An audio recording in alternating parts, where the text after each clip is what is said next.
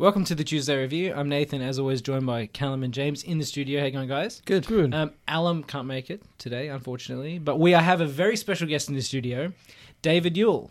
Darcy. Darcy. no, no, okay. Pause. Uh, Pause. No, we'll keep it in. Keep It's that fine, in, it's Darcy. part of the Sorry, value. Darcy. That's all right. Break Thanks, part at the ruins start of the the show. show. That's Thanks all right. Steve. It's all It's live. wow. Oh. Okay. There you go. Well, you're never going to now live there's that down. David Yates, and I was just like, wait a second. yeah. Getting confused. All right. Darcy Yuille um, is the he's a filmmaker. We got another Yes. filmmaker in the studio. It's Someone actually. We We managed to to trick another to one us. into coming to the studio. I know. Uh, Oh, someone who actually someone who actually makes movies. It's great. Yeah. Um, he's Not made just complains about them. Uh, look, he's made a movie called One Punch, which is coming out very soon. It's amazing. Um, it's about what generally it's about a coming of age story about a boy who um, I guess he has some difficulties at s- school and like family drama and kind of it all culminates Yeah. in well, A the night movie's out. namesake, a night out with a one punch attack. I suppose. Yes, absolutely. And then the the repercussions of what happens afterwards, and yeah, those kinds of things. Um, shall I keep? We were. Yeah, Yeah, we keep, were, keep going. What? Uh, so it's um, it's Well- not quite out yet. So Yeah, we're, we're well, not gonna, we're not going to spoil it or anything. No, no. Yeah. we Um, should we should establish that Darcy wrote, directed, produced, and shot the movie. Yeah, I, I did some editing and some some color grading as well. I, I did have some co-producers, so particularly um, one co-producer, Shirley Tan, who um, came on board and was like a really did the production management because it's very hard to produce when you're looking at a camera Doing and it, setting yeah. up a shot.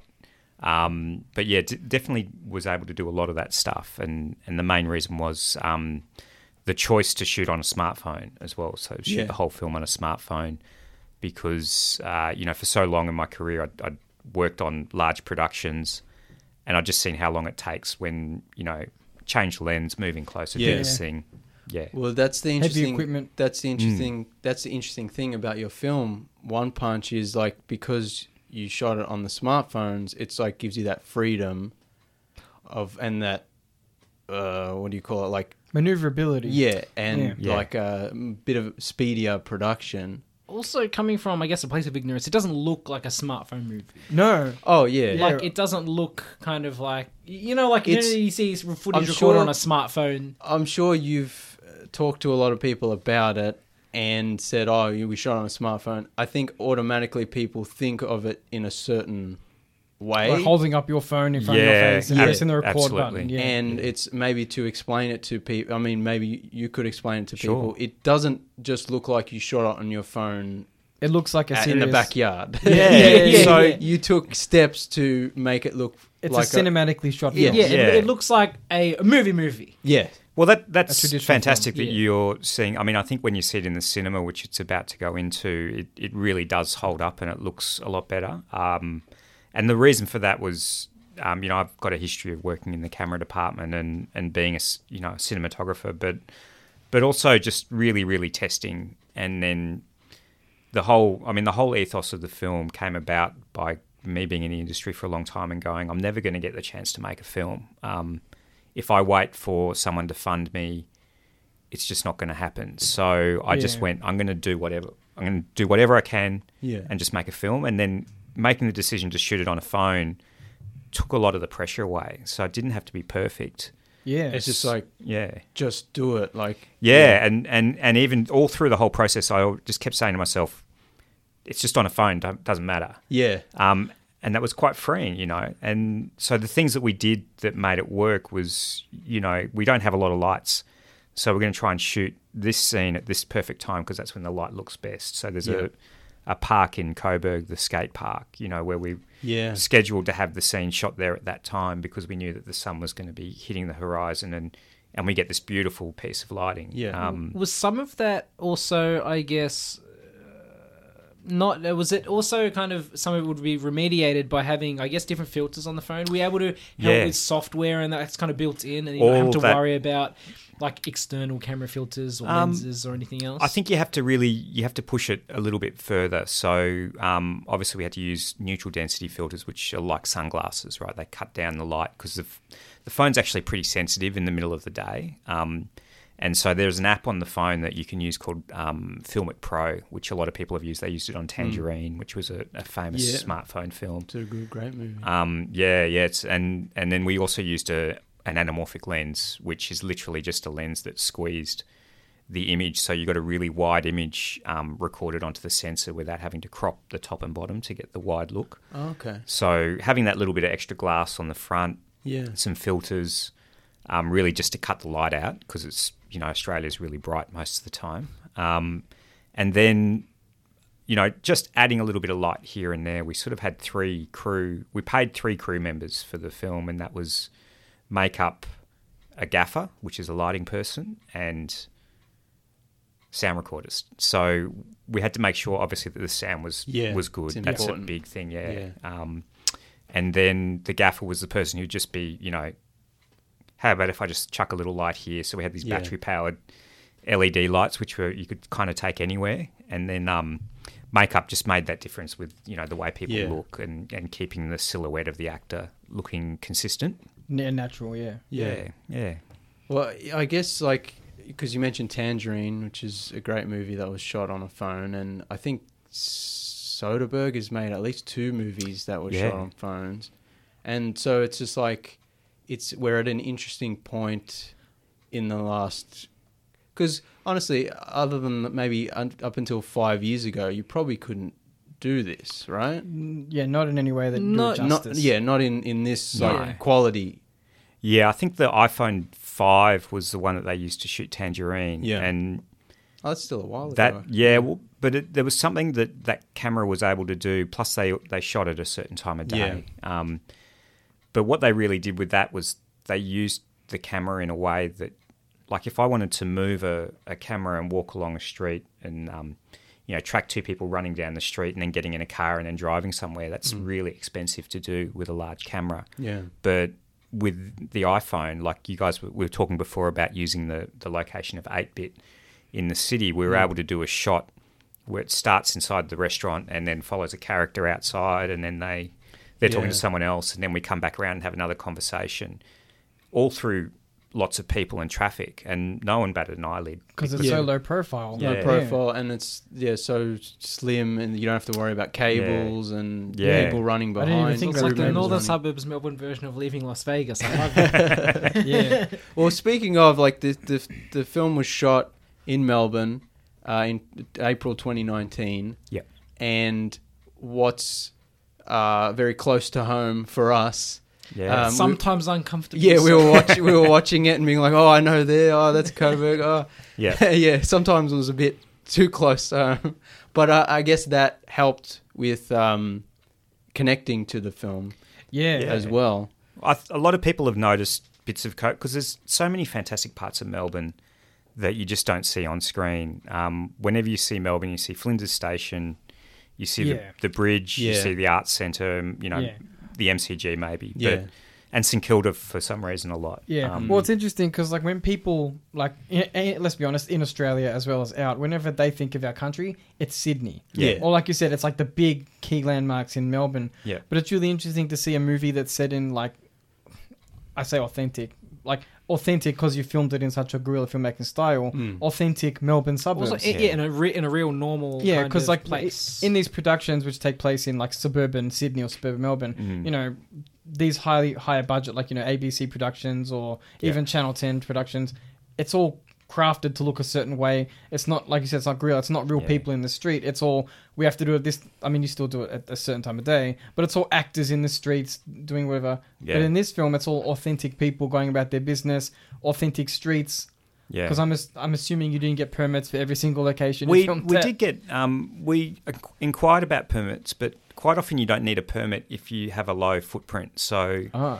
For example, shooting in the city, the rule is if you've got six people or more, you need to get a permit. But if it's just you with a camera and you're not putting a tripod on the ground, you don't need to actually get a permit. So um, we had permission to shoot on the train from Metro Trains. So we got they said you know you can do it between this amount of time, but they were okay with that because you know, we didn't use any lights. We were just Yeah. on That's the awesome. train yeah, with it. that and again, your footprint is minimal. Yeah. You're- Yeah, yeah, you don't- not you don't have to shut not- down a business. It's not shutting down the train Yeah. line or There were some people who were a bit disturbed by the uh, content that we shot on the train, but um, they just moved, they moved down the, understandably. the carriage. Again, if you see, that's good though. If you see yeah. something happening in public, Yeah. people should be. But that's also a question we had Yeah. was did you ever have an ex- like experience shooting the movie where someone came up and thought you were like really doing something The drunken Dodgy. acting and such. yeah because there's characters who get into fights and there's like drug deals and there's Yeah. a couple of like dodgy we're, we're, we're, dodgy you know, situations. and you're Yeah. just there with your you know filming on the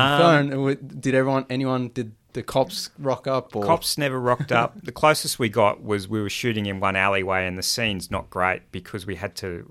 Someone decided to empty every single rubbish bin in the alleyway, so we Ah. had the truck with the flashing lights and the signs. yeah So we had to. We ended up shooting two takes of one shot as a master, and just had to move on, which was a bit of a shame. But most of the time, so the the nightclub stuff where the dodgy stuff happens, that's we hired a location, which is Rubik's, which Yep. is around this area as well, um, and got some extras in.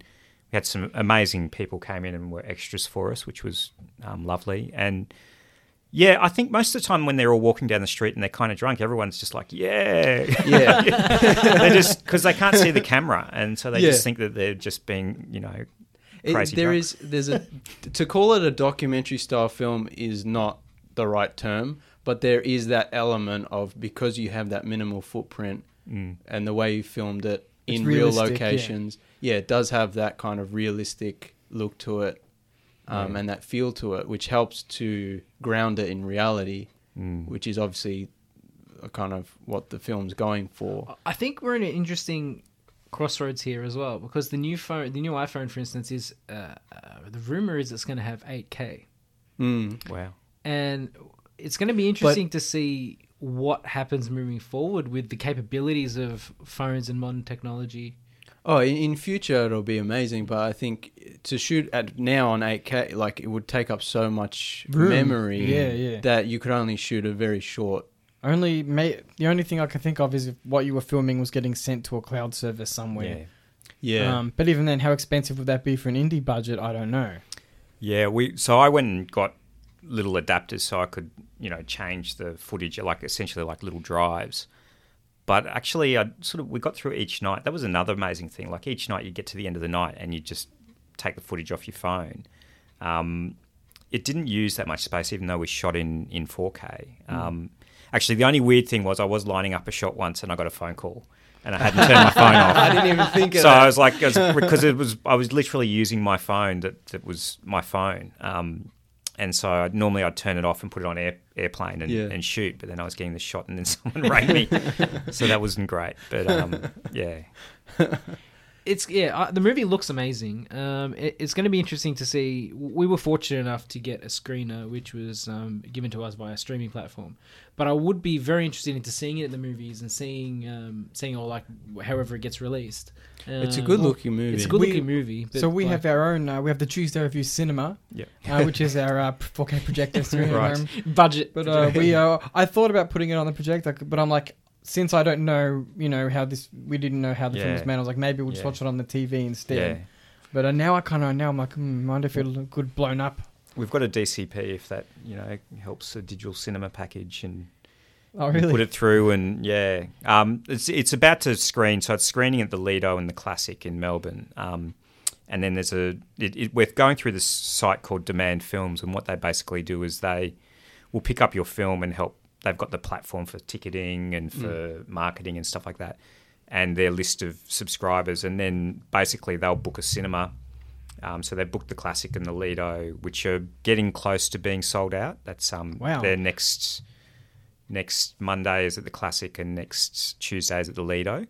Um, and then there's a screening in Geelong, I think, towards the end of September as well, that's come about because a local person in Geelong's seen the film on the platform and has gone, I want to host a screening, um, Oh, wow, which you can do with this platform. Yeah. So there's also someone in Mildura as well, which, um, you know, is really great that people out there, in, in especially in the country, because I think they often, um, I think they'll, the story will resonate with them a fair bit because the the actual narrative isn't just stuck in cities. Yeah. It's the same story in lots Well, of different well, places. It's about Well- someone who's stuck, you know, Yeah. like that they're kind of failing at school, but you know. It's yeah. It, I it's- personally think that maybe he would have done better at school if his uh, brother wasn't slapping the books out of his hand. But yeah. you know, I'm glad you picked that up. Though. yeah. um, Well, but he, he also it's in he's in being enticed into this other Yeah. this Yeah. other element. So let's rewind a bit and talk about like the origin of the story and how you got the film made and like how like when did you come up with the idea? When did you start writing it? this is the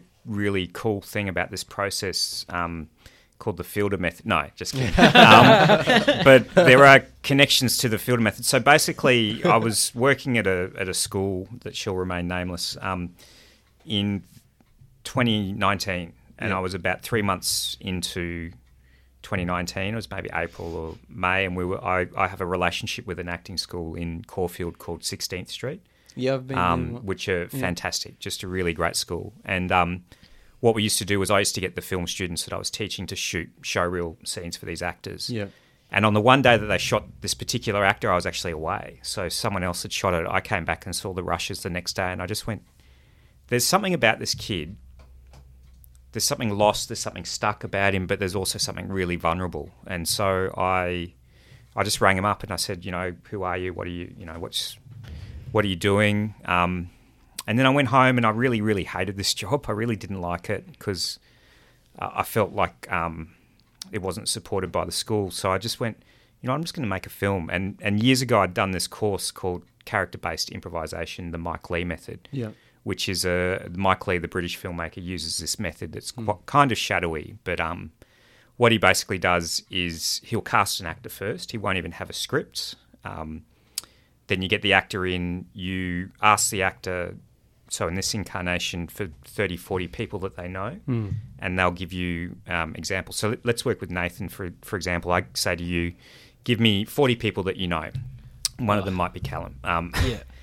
and then we'll talk about all those people and together we'll kind of choose one person who's really interesting they've got you know maybe they've got a weird way of saying things or there's some kind of secret or they're stuck or all that kind of thing and then i'd say go and follow that person um, go and stalk them no go go and hang out with them which is where it sounds like the fielder method Yeah. um, yeah. go and get an acai, maybe spill the bowl just a little bit, and then um, uh, then you'd you'd follow that person and you'd try and focus on personal tics, personality traits, things they say. They might go, yeah, or good mate, or something, or um, you know, they might scratch their head in a certain way. Um, and then that actor will come back with those things, those those kinds of bits of information, and we'll get rid of the name. So we'll go, okay, Callum doesn't Yeah. exist anymore.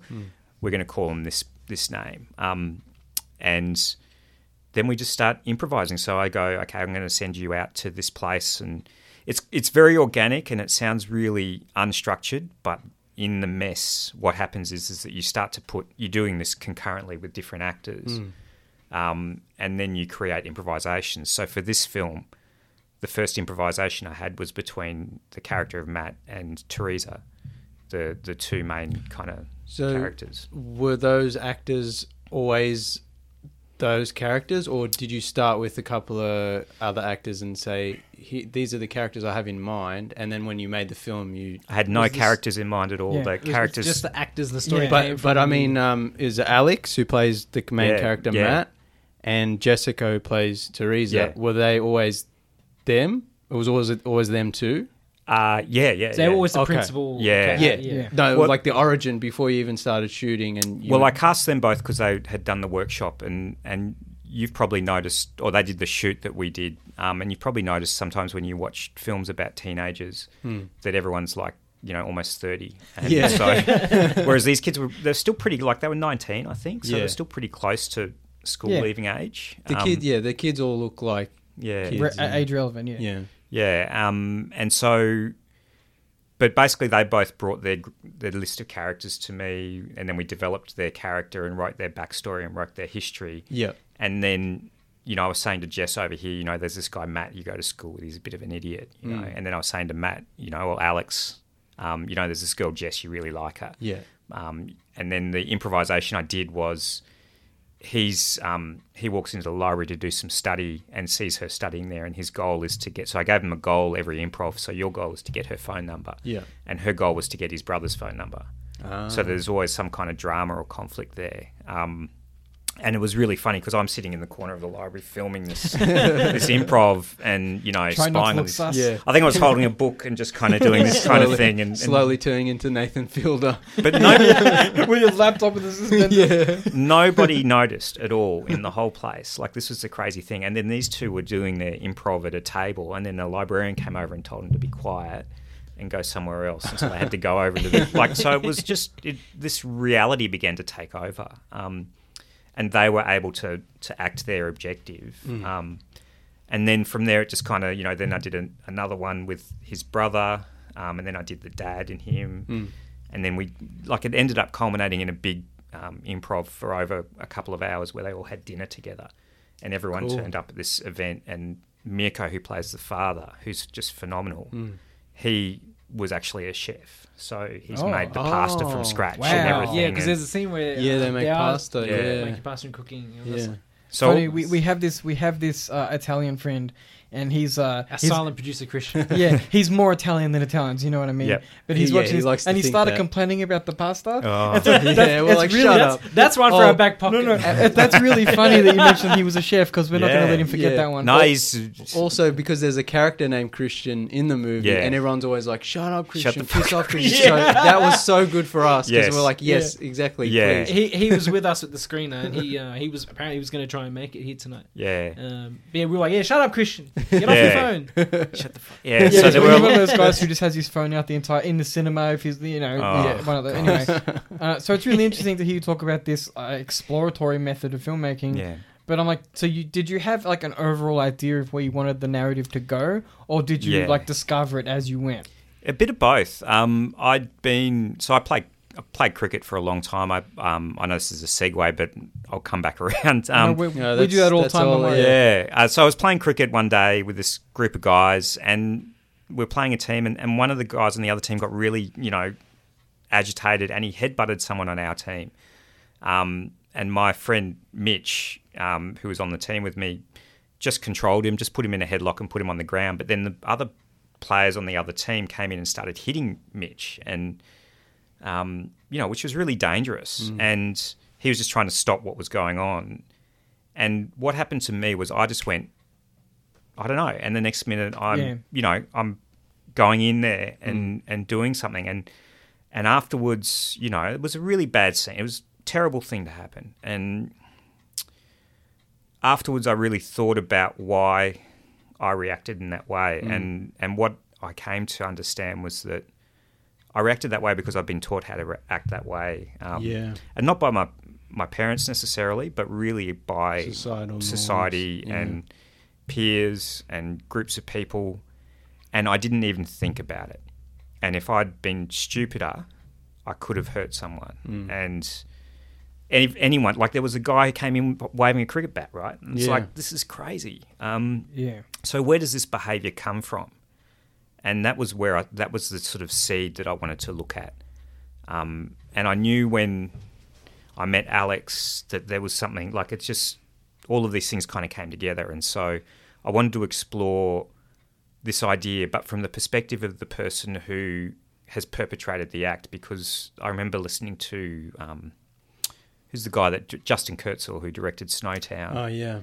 And he I remember him talking about Snowtown how the, the original script was like the police come in, they investigate, they find Mm. out what's going on. And he kind of flipped the narrative to be, you know, an exploration from inside. Mm.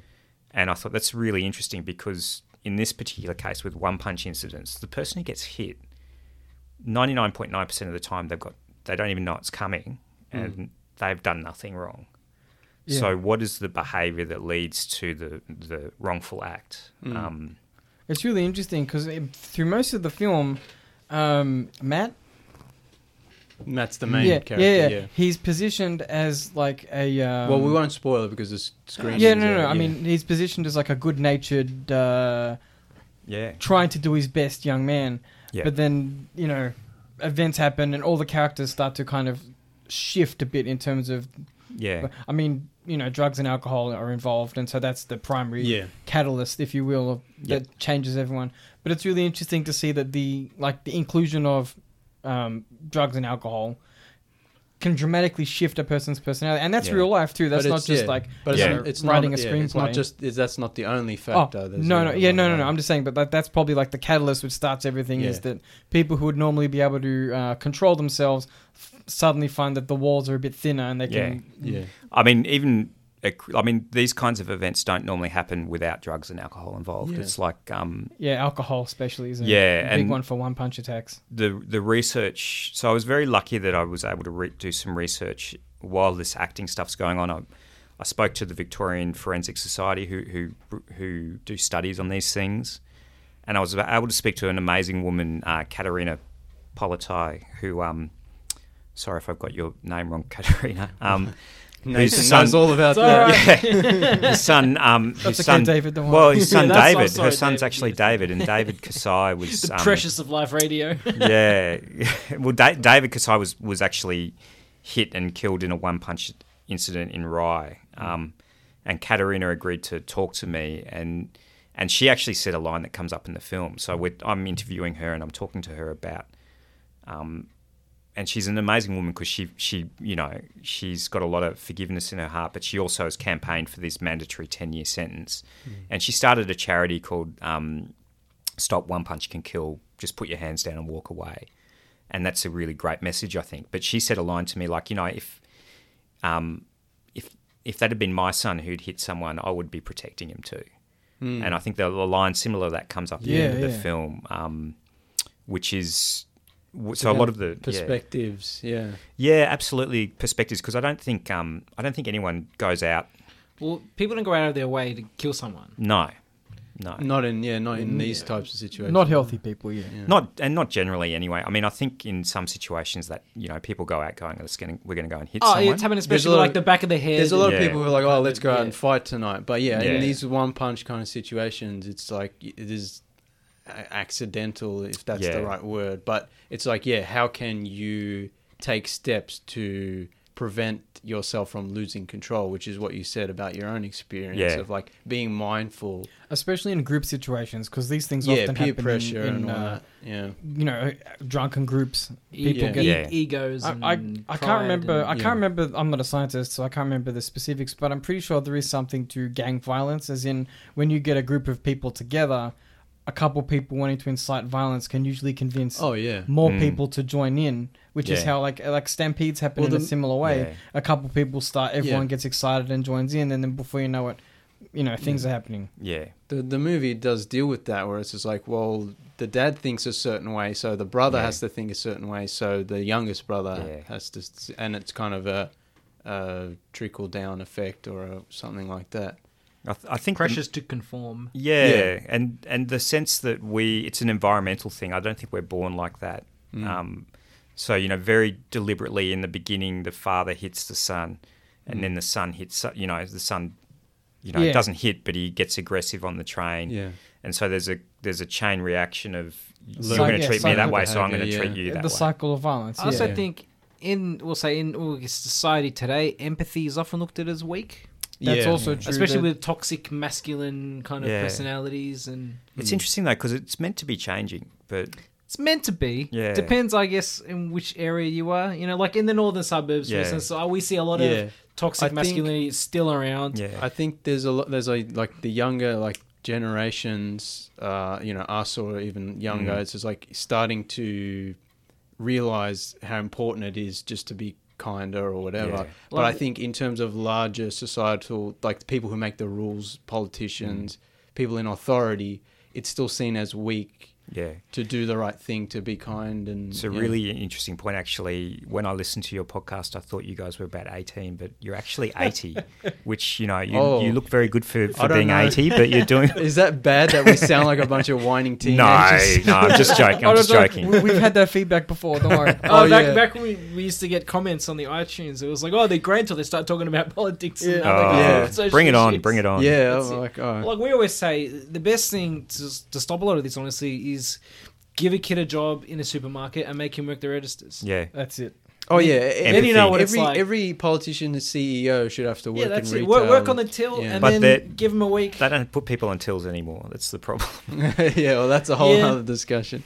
Um, Yeah. But anyway, so you, you were working on the, the improv with the actors, and out of Mm. that came a store characters, and out of that came a story. Yeah. And then did you then go, hang on, guys, I'm going to go away and write a script, or did you keep working until Yeah. everyone had Like, the same you, story Did you together? ever have to pivot? Yeah, so the first conversation with Alex was June or July in 2018. Yeah.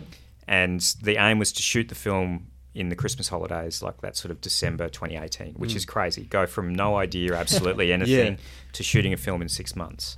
Um, and unfortunately, I just wasn't ready. I was like, we were close. We were about two or three weeks out, and we just went, nah, we're not ready. Um, and I was writing the script at the same time, and but I hadn't shown any of them the script, which is really interesting. So all they know is who their character is, what their relationships are. So we ended up rescheduling to April. Um, my contract with the, the school that I was working at ran out at the end of December, and they hadn't reorganised a new contract. So I just said, "Oh, I'm not coming back. Yeah. And I just went and, and did heavy pre-production on the film. Um, and so when we were ready to shoot in April, I think they got the script maybe a week before the shoot. Um, Oh, We sat down and we did a table read together. So they had some idea of the, the territory, but it's really interesting because I, I, I've been alongside writing it, but um, for them it must have been very strange. Do you think it put a lot of pressure on your actors who are quite young to kind of because method Mm. acting and improv is something that even the even the best actors in Hollywood can struggle with sometimes. Mm. It's hard for I'm not an actor, but I've, everyone will agree it's hard to sometimes get in the role and Yeah. you know deliver the lines in an authentic way. Do you think that your actors are under a lot of pressure to kind of find the right direction with such little, like, because normally you'd have a, de- a defined script and you just read the lines as they're written, but with this looser style of filmmaking, I think in the reverse actually, because if I when they read the script and we went through it, if there was something that I'd written that didn't sound right, they'd go, "No, I wouldn't say that. I'd do this."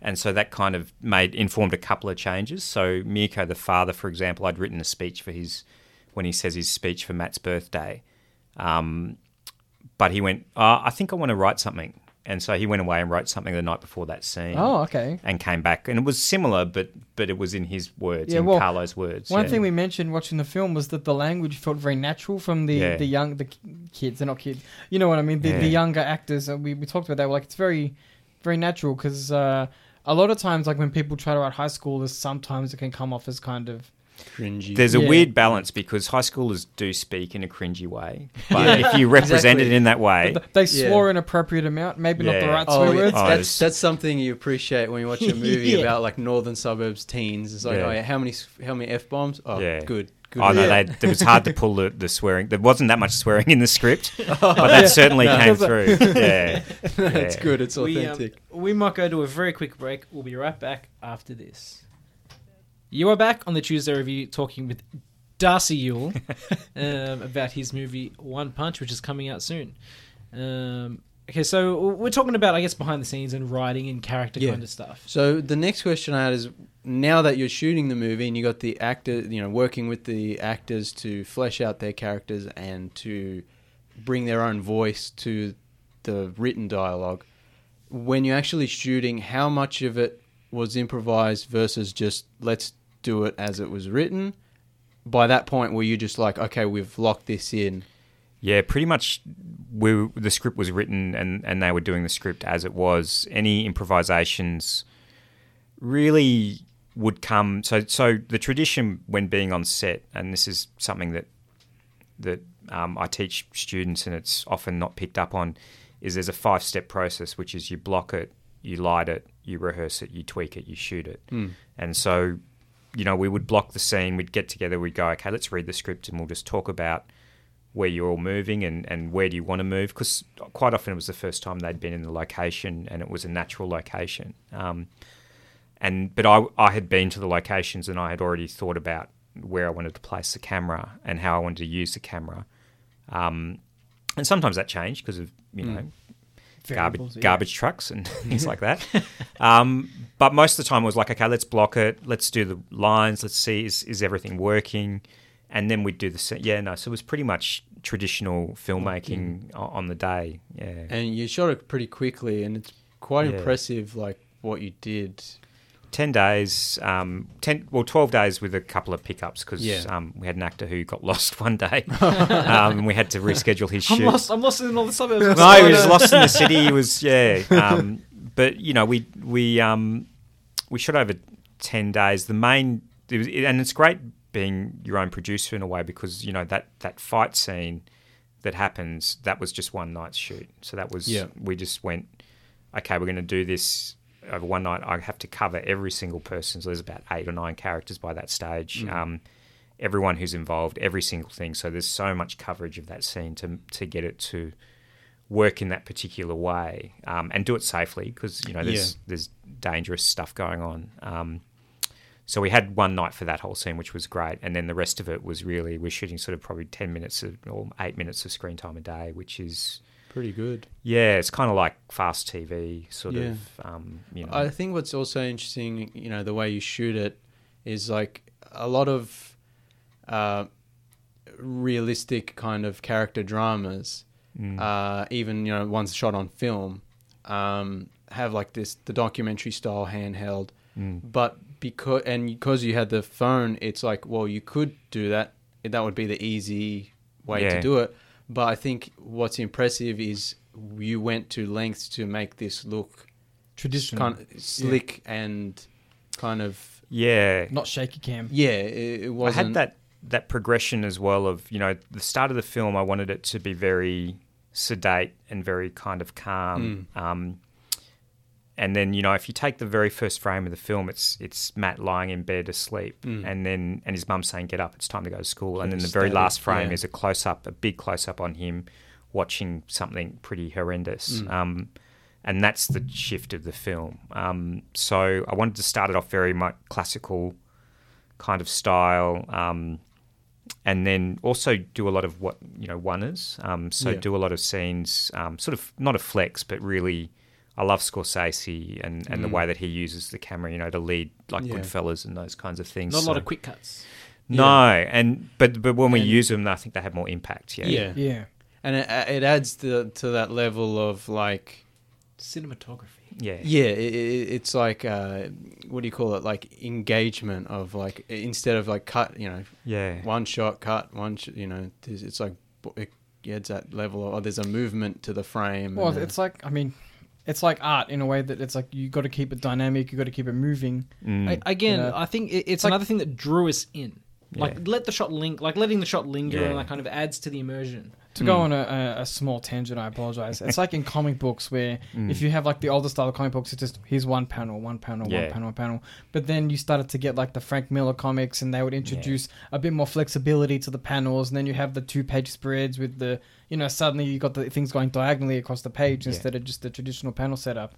Which is why movies should take advantage of, the, like you said, the movement of the camera yeah, because you can get some really interesting shots that way. Which was what, like I said, the fact that it was made with a smartphone, and we Yeah. get such an interesting creative film. It's so interesting because I've never. This was my first smart uh, movie phone. Uh, Jesus, my first smartphone movie production yeah. that I've seen. So it was really interesting to see that it had that crisp feeling to it, and it was very artistic. Yeah, a lot of um, a lot of the thought went into because because if you think about it, the camera is the audience, right? It's the only way that the audience accesses the the film, Mm. and so what I really wanted to do was this sense of like a vortex almost in the in the earlier scenes where you're kind of just being swirling around, and you're being dragged by what's what the kids are doing. Um, but after the significant moment, or even just before the significant moment, it becomes handheld. I don't think there's any handheld before then. Um, and then it's the handheld has a has a greater capability. So I stopped using locked off cameras um, through that sequence, and then the next morning it becomes still again. And in a way, Yeah. that's because um, you know life goes on, but actually it doesn't. Um, and quite often, for a lot of people, I think who who escape prosecution, it can seem kind of mad that life just goes on, and yet this thing happens. So, um, so that powerful tool of using the camera, like, um, you know, I think most good. Uh, I mean, it's a really basic tool, but if you can not notice it, it's really important. Yeah.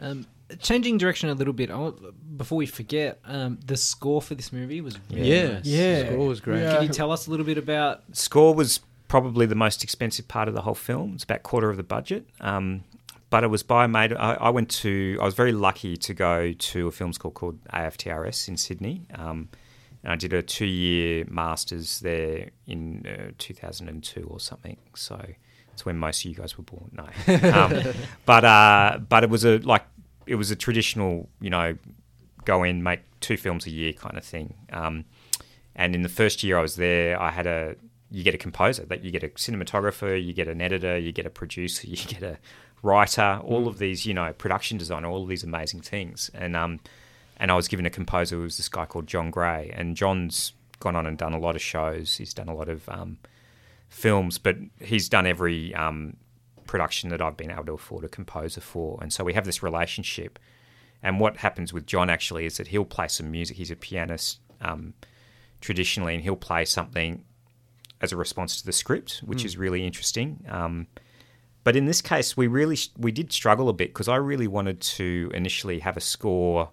I loved. Um, I really loved the film Good Time. I don't know if you guys have seen Good Yes. Time. Yeah. Um, so I loved the score to Good Time that is just Cynthia. chaotic and synthy and Yeah. kind of mad. Well, Um, for me, I got very big Angelo Badalamenti. Butcher's surname, Yeah, Badalamenti, there was a couple Twin of- Peaks vibes. There was a couple of scenes where During the uh, score pivotal kinda got- moment, there was this Yeah. this this piece playing, and we were like, "Sounds like something uh, Angelo would have Peaksy, written." yeah. That's which cool. John will, stylish, John yeah. will really, really be happy to hear that. Yeah. Well, like it's that kind of yeah. It's look, It it, had that sonic it- sonic signature, but it was like an unsettling kind Yeah. of, which Yeah. was probably what you're aiming for. But it was like perfect. But it's the beauty of collaboration with people that you get to work with, you know, and you trust them is that John kept going, no, I don't think it's that. Or he'd just go, yeah, yeah, okay. And then eventually we had this conversation where he said, look, I think the point of this film is to not um, hide the ending. It's going to go bad. So let's say that from the start. So the start is very much like it's coming, it's coming, it's coming, it's coming. Um, and then he found then he found a theme and from that theme he kind of adjusts it up and down depending on the moments and it gets lighter and it gets darker and um, and so it really came about in that organic way like I, i'm not a musician um, and and he is and and he heard something he felt something and then it was kind of like initially i was you know i wasn't not enjoying it but it had to for me as a filmmaker i had to go yeah okay i trust you john. You go go down this pathway. And and he did. It's beautiful. Like i rejected cello my whole life as a filmmaker because it's like here comes the cello. We're going to be really sad you know? Um, but he he was right. I think it was the right tone for the and it was the right instrument. Like he- for Matt, Matt is the cello. You know, Mm. Yeah, well, And- we enjoyed it. yeah, Yeah. No, I think that was one thing about the movie that really did surprise me. Usually, when you know movies have like a micro budget, unless it doesn't, Mm. the score Yeah. kind of reflects that. But this sound it wasn't uh, that that free Nine Inch Nails soundtrack that uh, everyone uses. Oh, Yeah. yeah. yeah, the it wasn't. royalty. It wasn't royalty free found on the internet MP3 files. Um, Which we would, have I'm sure, it would have been fine if it was. But the Yeah. fact that it was Yeah. a piece of music that we no, hadn't but it was before. something we specifically noted. I'm like, oh, this is actually Yeah. a really amazing score. Yeah, I mean, Yeah. sound design and Yeah. is so important. And we were so lucky with this post sound because, Yeah. um, you know, yes, we shot in April 2019, and the Yeah. film was kind of cut by you know the end of 2019, and then Yeah, I was say if it, it would have been a very different movie. We went was, into uh, 2020 six and we're like- later, yeah. let's go and you know get some funding to finish the film, and then COVID hit. So um, It's a miracle you filmed it when you did. Yeah, well, I'm, I'm actually I say it was cut by the end of 2019, but it wasn't actually. It was in one form. Like I had a cut after two weeks, and we watched Yeah. it on a big screen, and and it was working. But there were interesting things like the father's performance is so good that he really overshadowed, and we had to kind of pull him back a Mm. bit. Um, but we were still cutting in 2020, and um, and yeah, we just like we were lucky. I, I rang a post house, said, "What are you guys doing? Have you got anything on?" He's like, "No, we're getting JobKeeper, but I've have, have all these people sitting here, you know, doing nothing." Yeah. And I'm like, "Well, can we talk?" And they were fabulous. It was Doron Kipen, who's runs a company called Music and Effects, and they've done a lot of you know great Australian films through the years. And Duron just said, "Yep, okay, we'll do a, we'll do a deal." Um, and so we had the you know I had sort of mask on in there listening to the the mix and everything. So we've got the proper 5.1 mix and all of that Yeah. stuff. Yeah. Sounds cinema. great. It did Yeah. sound great. Because you can make a movie on IMAX, but if the sound's no good, then Yeah. Yeah, there's no point. yeah, Yeah. Um, also, well, tell us about the challenges now of releasing a movie, especially in this period. yeah, So you've you've got the movie so ready to go, yeah. but it's COVID. So what now?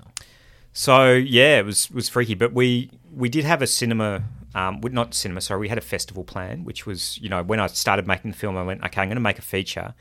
I'm going to make it on a smartphone, but I'm going to win every smartphone festival that I can. Um, and I think that was a really good plan because it's you know a lot of this is about being noticed. Um, and I'd seen a couple of really great smartphone films. One really good one is Blue Moon. It's a New Zealand film, which is like a um, crime thriller. Um, who's made made by a cop, and so therefore it's, they've got like police cars all through it, and um, but it's kind of mates help from work. Yeah, it's kind of a cool little um, you know indie noir sort of film, um, and then Tangerine as well. Yeah. Um, and so I just didn't, you know, it's the stupidest thing in the world to make a film and not know who you're going to sell it to.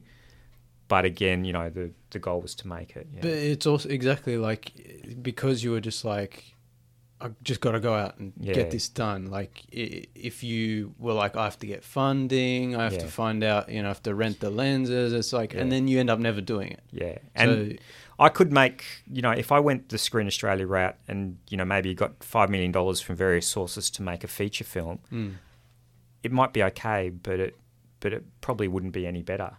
And Yeah. Yeah, yeah. I could That's make good- maybe 50 films for that budget. that's a good point because we yeah. finished the movie and the credits were rolling, and Mm. we all turned to each other and said, you know, we've seen bigger budget Hollywood movies that we Mm. didn't enjoy half as much Mm. yeah. as your movie. Also, the movie was only seventy five minutes long, but it felt Yeah. appropriate. yeah, Yeah. there was no fat on it. We were very surprised Hmm. um, to see how just concise it all was. I I guess Yeah. that's a because you're making it all yourself. Yeah. there's no. I did try to needs make it. hit- Well, this was a mistake, and this is a writing thing for you. Is I thought one, you know, one minute of, One of minute, screen time is one one page, page. yeah. Oh, No. yeah, not always the case. So I did. A, I literally worked to get a ninety-page script, and then I got a seventy-minute film. So well, But yeah. it worked out. Like it's, Yeah. um, you know, there was no. It felt like to us a complete yeah, feature. Be- there was no there was no unnecessary. To be yeah. fair to you, if when I was at uni, Mm. I, I did a module on screenwriting. yeah, They all say one page is one minute, Yeah. so they're, they're all lying to you. But that's 110 they- pages for a Yeah, feature script. That's what yeah. they. That's what they, that's what they Yeah. teach. Just, but it's not. It doesn't Yeah. always work out that way. I, Uh, I was lucky that I had a, again, because I went to film school, I, I rang a friend of mine also during COVID, Julie-Anne De Ruvo, who's an, an amazing editor and is, she's cut a lot of great um, TV and documentaries. She did Girls Can't Surf, which is a recent feature doc. And she had a two week gap. And, you know, again, I, I paid her, but she took it for two weeks. And she actually turned it from something that was a little bit, you know, it was still a bit rough around the edges and she just polished it. And so I think those Mm. choices you know, she solved a lot of little problems that, um, pacing. yeah. I mean, there's only one scene that's not in the film that we shot. Actually, Oh, there's wow. two scenes that's not in the film that we shot. And one was a scene where Teresa wakes up in the hotel, goes to the fridge. There's nothing in the fridge. There's nothing in the cupboards. And then she grabs a pack of noodles and she leaves. Um, and that was before the dad gets brought in. And that was to kind of show her experience and her life. Um, but it just felt different. It just didn't feel like part of the same film. Um, and then the other one was a scene with the brother just dropping off, um, you know, Christian's items in the ocean. Um, You know, at the end, like so. But we didn't really have.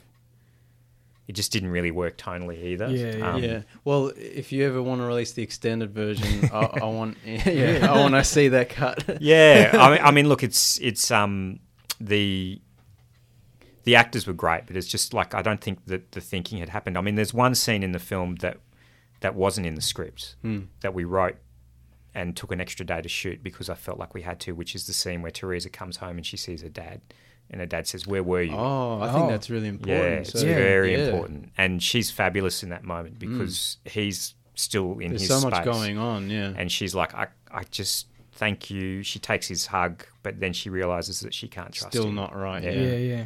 Yeah, Oh wow. and that came from you know we, we need to resolve this relationship Yeah. in some way. Yeah, It's fascinating because that was a powerful scene. Yeah. Yeah. mm. Um. Well. So what now? Like what now? You you've edited the movie. Yeah. Um. It's all ready to go. it's still during COVID, I presume. Yes. Did that hamper your plans to release the movie? Uh, I had no plans to release the movie. I sort of vaguely thought people would love it and want to buy it, and um, we didn't actually. I didn't actually bank on a cinema release. I thought that we would try and sell to a streamer, or I'd take it to a market. Um, Yeah. I took it to the American film market in 2019 before we shot. Actually, no, I went in 2020, just before the world went to crap. I was actually in the states, and I went to a market. No one wanted to touch a smartphone film.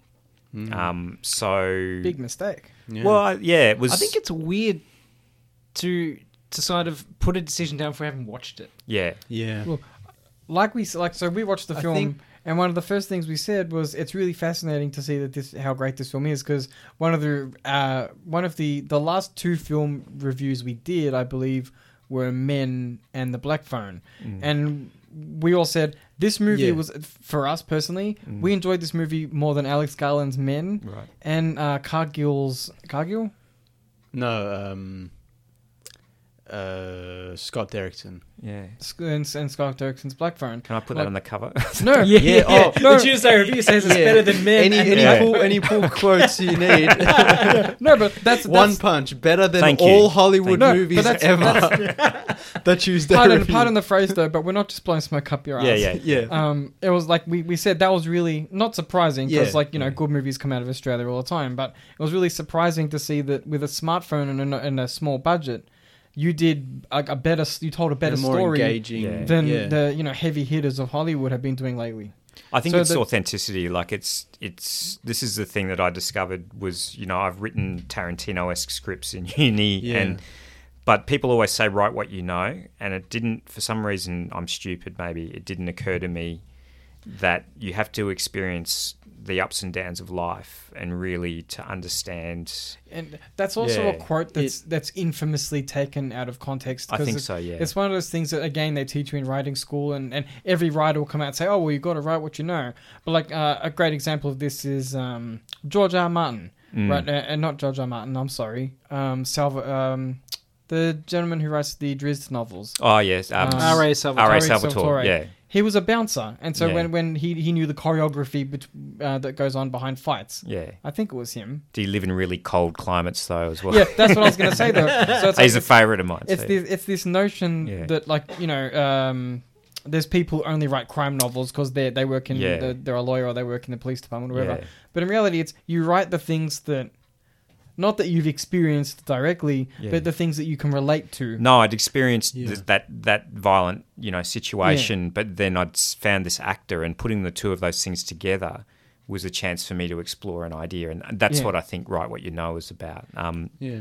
so the, f- I mean, the we haven't got a sale or anything yet. We're really trying to to get a sale to a streamer, maybe even get it seen overseas. But um, you know, for now, it's sort of in we're screening it like those those places. We're screening in Brisbane and Sydney um, and Perth and Adelaide through September, um, which is all pretty great. Sydney's sold out. Um, Brisbane's almost sold out. So a lot of that's pulling our network in. Well, but yeah, Yeah, because you did mention how you tried to sell it and they weren't interested, and I Mm. think it's like what I was saying earlier is like the stigma of saying, "Oh, this was shot on a smartphone." Mm. People have in their Yeah. head already like, "Well, I know what that is. It's Yeah. going to be like a TikTok, YouTube Yeah. like The- video." And it's like, no, no, no, no. You can do so much incredible things, Yeah. and The- your Mm. evidence of that. the point I was going to make before I went off on my tangents I'm sorry was that ironically they didn't pick up what was probably one of the better films in the market at the time Mm. Potentially, yeah. yeah because like I said like Well, no, no, like not I to said, blow smoke. we, we watch movies all the time, and most Yeah. of them aren't as good as One Punch. I mean, it's, it's especially weird considering the drought that's going on through COVID with Yeah. films. Yeah. Anyway. Yeah. The American film market is a unique market. It's kind of like Comic Con, um, in as much as it's sort of false, you know, if I can say that. Yeah. oh yeah, like- we, we talk We about know that all what the There's a time. lot Yeah. of people who talk a lot, and but the American film market is not, and and so yeah, it's, it's very strange. There's a lot of um, plastic surgery going on there. Mm. Um, but yeah, and I mean the big the big film at that market was Twenty One Bridges, I think, which was the Chadwick Boseman film, Yeah. and um, but that's not necessarily a great film, and um, so it's not a peak market. But it was just you know it, it is very demoralizing when you make something. Um, you make it because you want people to watch it, you know, and you, you want Yeah. them to feel something. Well, we talk all the. We've actually been on going off on a bit of a rant lately on the show about the over commercialization of Yeah. art in general, not just movies, but yeah, like the that's- the scales have been tipping less towards the art direction and more towards Yeah. what can we sell, like cynically, Yeah. what can we sell the most to customers? Well, the package. Yeah. like the Netflix situation where they cancel everything because once they've Mm. got the amount of subs they need for that particular product, they move on. I don't know. Have you guys seen The Grey Man at all? Or We have. Yeah. No, I didn't. watch I, I it. have seen the Grey Man. Is it worth watching? Or It's okay, yeah, I mean, I think that's but the thing. Nathan is- has questionable taste. but I have questionable taste. No, But- no, I'm Look, thinking it's of that, it's I'm thinking of that movie it's a you told by us the watch. num it's a by the numbers action. No, it's a blockbuster. different one. Yeah. You know what I'm talking about, though, right? That that one that's on Disney Plus, the horror film. That's the Empty Man. I'm thinking of the Empty Man. I'm oh, sorry. that yeah, we have to discuss that another time. But yeah, no, because we talk a lot about like you know, c- filmmaking has always been a compromise between art and commerce. Yeah. I think over the last 10, 20 years, it's gone full to the commerce side. Yeah. And I think what's great about your film and what I appreciate about it is that because you had the ability to just go out and shoot it, Mm. you would like you did it. Obviously, you want people to see it, and you want people, you know, you want to sell it to a But certain it's extent. uncompromised. But yeah, Yeah. you were like, I want to make this because I am a filmmaker and I want to present Yeah. this story that is personal to me. There's and no political resonates correctness with people. Yeah. yeah. It- Which again, it's authentic to the area. Yeah. Yeah. yeah. but you know what I mean. It's just like it, it, it's like you made a film because you wanted to make a film and not And because that's, that's what art should there be. was a brand Yeah. behind it or That's where the best art comes from. It's Yeah. from a person make, Yeah. creating And something- research. Like, Yeah. have, have you guys ever been to Billboards? uh, no. It's like the worst nightclub in Melbourne. Yeah. In Swanston I've Street. heard yeah, of it. yeah. I feel like Yeah. Alum should have been here. Yeah, I know. If you want to like Alan's just probably been drunk there. If you drop a match on the floor, the whole place will go up. Yeah. yeah. Um, in hairspray and alcohol. So, um, but we went to places like that. But y- yeah, absolutely. Like um, a lot of m- my contemporaries who are making films, they're making films about the water polo team that you know wasn't so good, but now they're going to be great, and and they want Yeah, to sell it to it's Disney sellable, yeah. because there's money funding that, and it's really depressing because you've got these great creatives who are, are working on stuff that even kids don't want to watch, but for some reason it fills a hole somewhere in, you know, in the US Mm. It's- or We, I, I talk about all the time on the shows movies as content. It's Yeah. like Yeah. we're not making a movie or a show because it's a good thing to Mm. make. We're moving because we need to have something on our service Yeah. or fill some fill a screen somewhere. yeah, Um, but yeah, so uh, that's what I appreciate about your movie. It's like you made it, and it's like okay, it's you made it because that's what you want to make, Mm. and now uh, you did uh, sell it, not sell it. What's the word? Uh, enter it, enter Yeah. it into several uh, Markets. Film, no, uh, Festival. Film festivals. festivals. Yeah, yeah. yeah. yeah, and you won uh, eight awards that I counted Congratulations. around Yeah. all around the world. Um, and now you've brought it back to Australia. yeah. Can you tell us about that process of like you entered it all, you Yeah. you get some recognition. Were there any I told And you so then- moments? Yeah, well, there's got to be some vindication. Oh, I don't think that's. I mean, you know, like we talked about being empathetic and kind. Like that's not. That's certainly not me. I just would love. I would love to have a, a story of you know this person took my call, or you know I submitted it to MIFF, I submitted it to Sydney, I submitted it to Brisbane, I submitted it to Cinefest Oz, I submitted it to all the big Australian film festivals, and none of them took it. It's so bizarre. Um, Yeah. I don't know if it even got watched. I- I, I mean, particularly MIFF, I think it's really disappointing because I mean, it's a film that is They about should Melbourne. be celebrating Yeah. Australia, Yeah. Australian films, really. But I think that their remit is to celebrate international films. They bring international films Yeah, in and we yeah. watch them. So that there's a large element of that. And, you know, but it, it is disappointing not to have any. You know, I've, I've spoken to Film Screen Victoria or Victoria Vic Screen or whatever they're called now and said, hey, can you put me on your newsletter?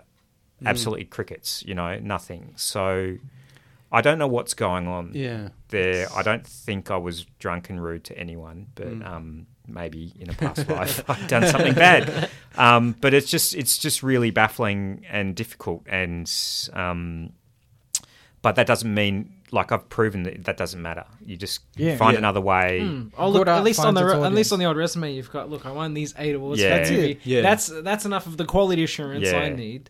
And that that was the other thinking was okay, if I do want to make a film, I've got to why don't I go and prove it on my own dime and, and go and do it. Um, and so now if I do go to make a film, I've, I've got one here, and I learned Yeah. so much. Like this is the biggest thing to anyone who wants to make a film is I learned so much by making a film, not That's by the only way you thinking about learn. it. Yeah, Yeah. I, you know, I learnt. Um, you asked before about you know the shots are wider. Um, I'm a huge Kurosawa fan. Oh, me too. And The Seven Samurai is this film that always You're speaking my sticks language. with me because at the Typical beginning of the film film, it's like, well, it's you know, but he's he's really great. You know, like he doesn't he doesn't use the close up too much. Yeah. And in my earlier short films, I'd used the close up too much because I had a nice camera and it looked really good, and it's yeah. like, oh, you think that's what you're supposed to do. But yeah. that's the thing that you hold and you hold off Mm. and you don't, you know, you use the. So in the beginning of the Seven Samurai, it's like wide shot. Let you know, let's run away. The other people go, no, let's Yeah. let's hide, and the other people go, you you, know, play out. let's kill ourselves, Yeah. and it gets bad. And then one guy stands up into a big close up and he says, let's fight. Yeah. and and it's like boom, the moment the film kicks in, Yeah. right? Um, So, like I said earlier, it's like a lot of films make the mistake of, oh, we have to be filmic by cut Yeah. to this guy, cut to this guy, You have to, cut im- to this you have to angle, cut imitate to the this. greats. Yeah. Yeah. And it's like we were talking about Scorsese. It's like no, you can just let the camera move in a bit. mm, You can just let things play out. You can let. It's like it makes for a more polished, kind of smoother, mm, better movie. Um, Bring- yeah, Bringing it back to the um, I yeah. So the, the, topic festivals, again you win, we get carried away. win all the awards. Uh, you mentioned demand film. Yeah. Can you tell us about that process? Did you submit it to them and say, "Can you please release this"? Did they? Uh, it's still happened? a relationship industry, I think, on a large scale. Like you guys were saying, you work in retail. You would know someone who works at that place that you Yeah. can talk Yeah. to and, and get something. who something. you know, in. not yeah. what you know, kind Um, of thing. So John, the composer, his partner is actually a producer in Sydney, um, and she came to a screening of the film, and she's Mm. like, "This is bloody amazing! You know, Yeah. why aren't more people watching this?" Um, and so she kind of took up the mantle a bit and, and connected me to a few people, and connected me to David from um, from Screen uh, from Demand Film, and basically what they do is they they'll take films from all around. They're in the states, they're in the UK as well, and they'll um, they'll set up a screening, and they divide the the cost. So the cinema takes about half the half the ticket sales, um, and then the other half is divided equally between demand and ourselves. But what they do do is um, when we get to a certain level, they will do marketing. So we'll probably never see anything from the cinema um, release, but people will see the film, you know, Yeah. um, and they will understand, you know, the the process, and that will help, you know, I guess build the profile a little bit, um, and you know, it, it's just a, it's such a like I can't think of anything like it'd be like playing cricket for Australia, or sorry, I'm cricket tragic, but you know, or, or or doing something really amazing. It's to have a film in the cinema is just Yeah. it's Yeah. going to be Mm. really beautiful. I Um, can only, it's probably a very emotional experience. yeah, I think it, it is because I've had I've been in the cinema for festivals, but that's kind of a little bit different as well because, um, well, first of all, it I mean, was they're not sort of- necessarily paying just to see your. yeah, Yeah. yeah, and also it was post COVID. Lots of people didn't turn up, you know. So, but this we know we're going to have packed Full houses cinema, and, yeah. and you know we'll have the a mag- Q and The, the A. magic will be there. Yeah, And yeah. the fact that people finally get to see, like, I mean, people have seen your film, like, you know, people like us, like enough, but the general audience Yeah. to actually have people seeing your film, reacting to your film, talking about your film. Like, are you going to be present at the first sh- screenings of your I'll film? be at all the screenings of the film. Yeah, Cool. so I'm It'll going to be- travel around and Yeah, it'd be a really ama- amazing experience to be there. Kevin Smith does this with his films Yeah. now, where he takes it on a road show. Mm. Yeah. And uh, the best parts for him are like he gets to see the people how they react. He gets to talk Yeah. to them, get their feelings. Well, I mean, that's again a similar issue. Where he couldn't get he couldn't get funding Yeah. for his movies. He had to do it himself. yeah, which is At ridiculous, least right? His like build up, like you think Yeah. he would be able to get a small. he's budget an movie American made? auteur. I mean, maybe Yeah. he's made too much TV, and you know, Maybe. He Man's not that great, but Yeah. Well, it's interesting But- because him, like, I mean, not. I'm not going to compare you to Kevin Smith because No. you're very different filmmakers. yeah, But uh, once he had the success of uh, Jay and Silent Bob reboot, yeah. uh, the production companies were like, okay, we can see you're still viable. Yeah. ma- So maybe now that you have a, a winner under your belt, so to speak, uh, do you would you be interested in maybe making another mo- movie at some Well, Absolutely. yeah, what's yeah. next? Um, Do so you have anything planned? Du- during COVID, I also decided to start my doctorate because there's an amazing guy at Swinburne Uni called Max Schleser. Hmm. Um, and Max is kind of like the mobile um, guru in Australia and in, in the world, really. He did a lot of the early mobile documentaries um, with old 3G phones and Ah. stuff. Um, and he's a great experimental filmmaker. And he's um, Dr. Max Schleser, I could, should say, but I can't. Um, but he. Um, I got talking to him and decided, okay, I'll do a doctorate, um, which is you know pretty Daunting. silly, really. Yeah. um, but we'll see how that goes as part time. But as part of that doctorate, I make an artifact. I make a film and I document the process of making the Oh, film. cool. That'll be interesting. So I want to use the same process again. Yeah, um, I'm literally waiting for the next phone to come out, um, Mm. and we'll see what that's like. Um, Claim that on your tax. and then um, and then uh, I will. Um, I've got some actors working already, so we're working on Nice. characters. Nice. Awesome. um, exciting. I'm excited. so literally last week I- on the weekend before I listened to your um, the rehearsal pod, I was talking to an actor, basically going through his characters and saying, "Okay, well, can you follow this guy around?" and so I was like, "Oh, Which gives us okay." immense Did you- joy. Did, Yeah. did you warn him that if done incorrectly, you could ruin someone's life? No, but I I hadn't thought before about actually putting putting a wig on or something. And, Yeah, and becoming um, the The thrifty boy look. Yeah. Maybe maybe your next project should be a remake of One Punch where you play Matt yeah. with a wig and pretend to be an eighteen year yeah, old. Um, well, that, that's kind of what happened. No, yeah. Um. So yes, sorry. we're getting ahead of ourselves. How can people buy tickets? Uh, people can Yeah. buy tickets by going to if you Google demand film. Um, there's a whole bunch of films up there that you can look at, and One Punch has got a, obviously a poster of a um, of Matt on the front. So if you just Mm. go to demand films, you can then go in, um, click on the link for One Punch, and they'll have the different screenings, and you can go and buy a ticket from Yeah. there. There's there's four screenings in Victoria. Yep. Geelong, Elston, Elsternwick, Hawthorn, and Mildura. Yeah. And then there's also screenings in South Australia, Queensland, New South Wales, and Western Australia. So if you're listening around Australia, you can see it. Um, in Allegedly, we have a listener in Western Australia. There you go. Yeah. yeah. We need that person. so I think Honestly, it- if you are listening, do look into buying yeah, tickets. It's, yeah. an, so it's the an incredible first film. first week or two of September, there's lots of screenings. So make sure you go to Demand Film. Do you have social media or a website for yes, the movie? um, we've got a Facebook page for the movie, which is um, One Punch Feature Film, which is the Facebook page, and uh, yeah, my Instagram handle, which is Danger Das. Um, so Soon yeah, that'll be Doctor Danger. yeah, Doctor Danger Das. Um, not that soon. No, it's probably seven Yeah. years away. Um, but yeah, it's it's um, and then I've got the company is Rooftop Film Co, which is uh, my film company. So, um, but main one's probably One Punch Feature Film on Facebook. Um, yeah, Well, Please come. We'll have all the details of the screening and so on on our social media. Um, I have one more question before we wrap up, sure. and you'll f- forgive me. I read in your bio that you were a production runner during the production of Pitch Black. Yes, I was. Which is You one of my favorite stories? movies. I've got the Oh. best story from The, it. Okay, the can you Pitch Black? Yeah, yeah, yes, yeah, yeah. with yeah. Vinny Diesel. Yeah, Okay. that's the that's the film where I got fired for driving Vin Diesel too fast. Are you serious? What? I am serious. Yeah, I didn't get fired. I got. I wasn't allowed to drive Vin anymore. Okay. So I was Vin's. What's he like? He's great bloke, lovely bloke. Yeah. Yeah. He um, plays D and D. I'm sorry. Yeah, no, no. He's like This is I- going in, yeah, I'm sorry. movie stars get a bad rap sometimes because they're in their trailer. You know, they need that trailer to be away from everything and and do their work. Um, he was fine. Um, but I, I everyone went to Coober Pedy for the shoot at one stage, and I, I stayed at the studios as the runner in the studios. Um, so two interesting things happened as a result of that. One was the production secretary said, when you go pick everyone up from the airport, you can sign for all their cars, so they can just pick up their cars, put your Qantas frequent flyer points on all the things, so you'll get all these frequent flyer points, Nice. and you'll be able to. So which I did.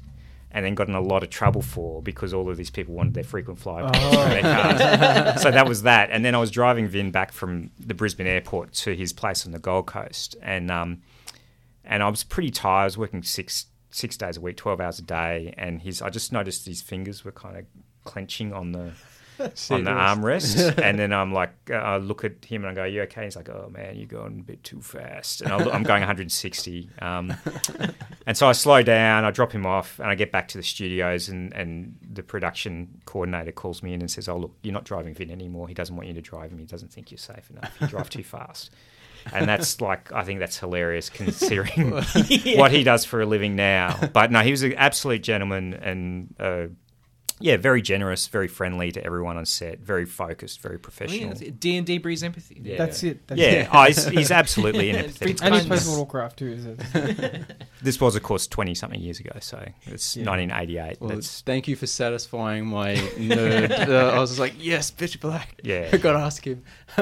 well, um, do we? It looks like Matt's not coming in for his show. Should we end this and do a bonus episode, or just keep it going? Oh, It's up to Darcy. He's the I'm guest. fine to stay. Yeah, yeah. Yeah. Yeah. Well, look, we'll go to a very quick break, and we'll be back right after this. You're back on the Tuesday review. Um, this is the end of the episode for Yes. now. Thank you very much for Darcy for coming in and talking about his wonderful movie and Oh. for letting us uh, watch it. And Pleasure. ber- berate you with questions. That's Yeah. a pleasure, Yeah. guys. Um, I, I can be the second filmmaker on your amazing podcast. So Oh Uh, no! ho- thank you hopefully very not the much. last. yeah, Yeah, absolutely not. and- no. Look, please come back if and you, hopefully, feel yeah, yeah, please come back, and especially when you, yeah, make whatever you're doing next. Yep. And if you ever need a Patreon, um, uh, kick, if you're ever kickstarting a movie, Yep. Uh, I would be happy to Oh, uh, definitely. chip in. Thanks, guys. Thank you. Um, No, but it is. It's always a pleasure because we we spend so much time talking about movies. Because like we we're technically we advertise ourselves as a review show, but we're Mhm. really. I, I always say to James, we we deconstruct films because we're we're Yeah. more interested in the the you know looking at things yeah, and why discussing things, are the way they are. yeah. So it's you know we're often in our own head, so to speak, about movies, and we complain a lot. Not all the time, but I'd say we're about 60, Most of the time. Yeah, 60 65 percent we complain. 80 But- percent. It's always nice to have someone in who actually works in the industry who's Mm. made a film because you know we have experience in certain areas of whatever, but So yeah, we don't have people like yourself in all the time. So it's a pleasure for, for you to be here today. yeah. No worries. Thank you for having me. Um, you can catch the uh, Tuesday review on Spotify, iTunes, or wherever you listen. Yep. Um, Anchor. Like and share the Facebook page, Instagram, Twitter at Tuesday Review AU, and we will have all of Darcy and the One Punch information up on there. Adios, cousins.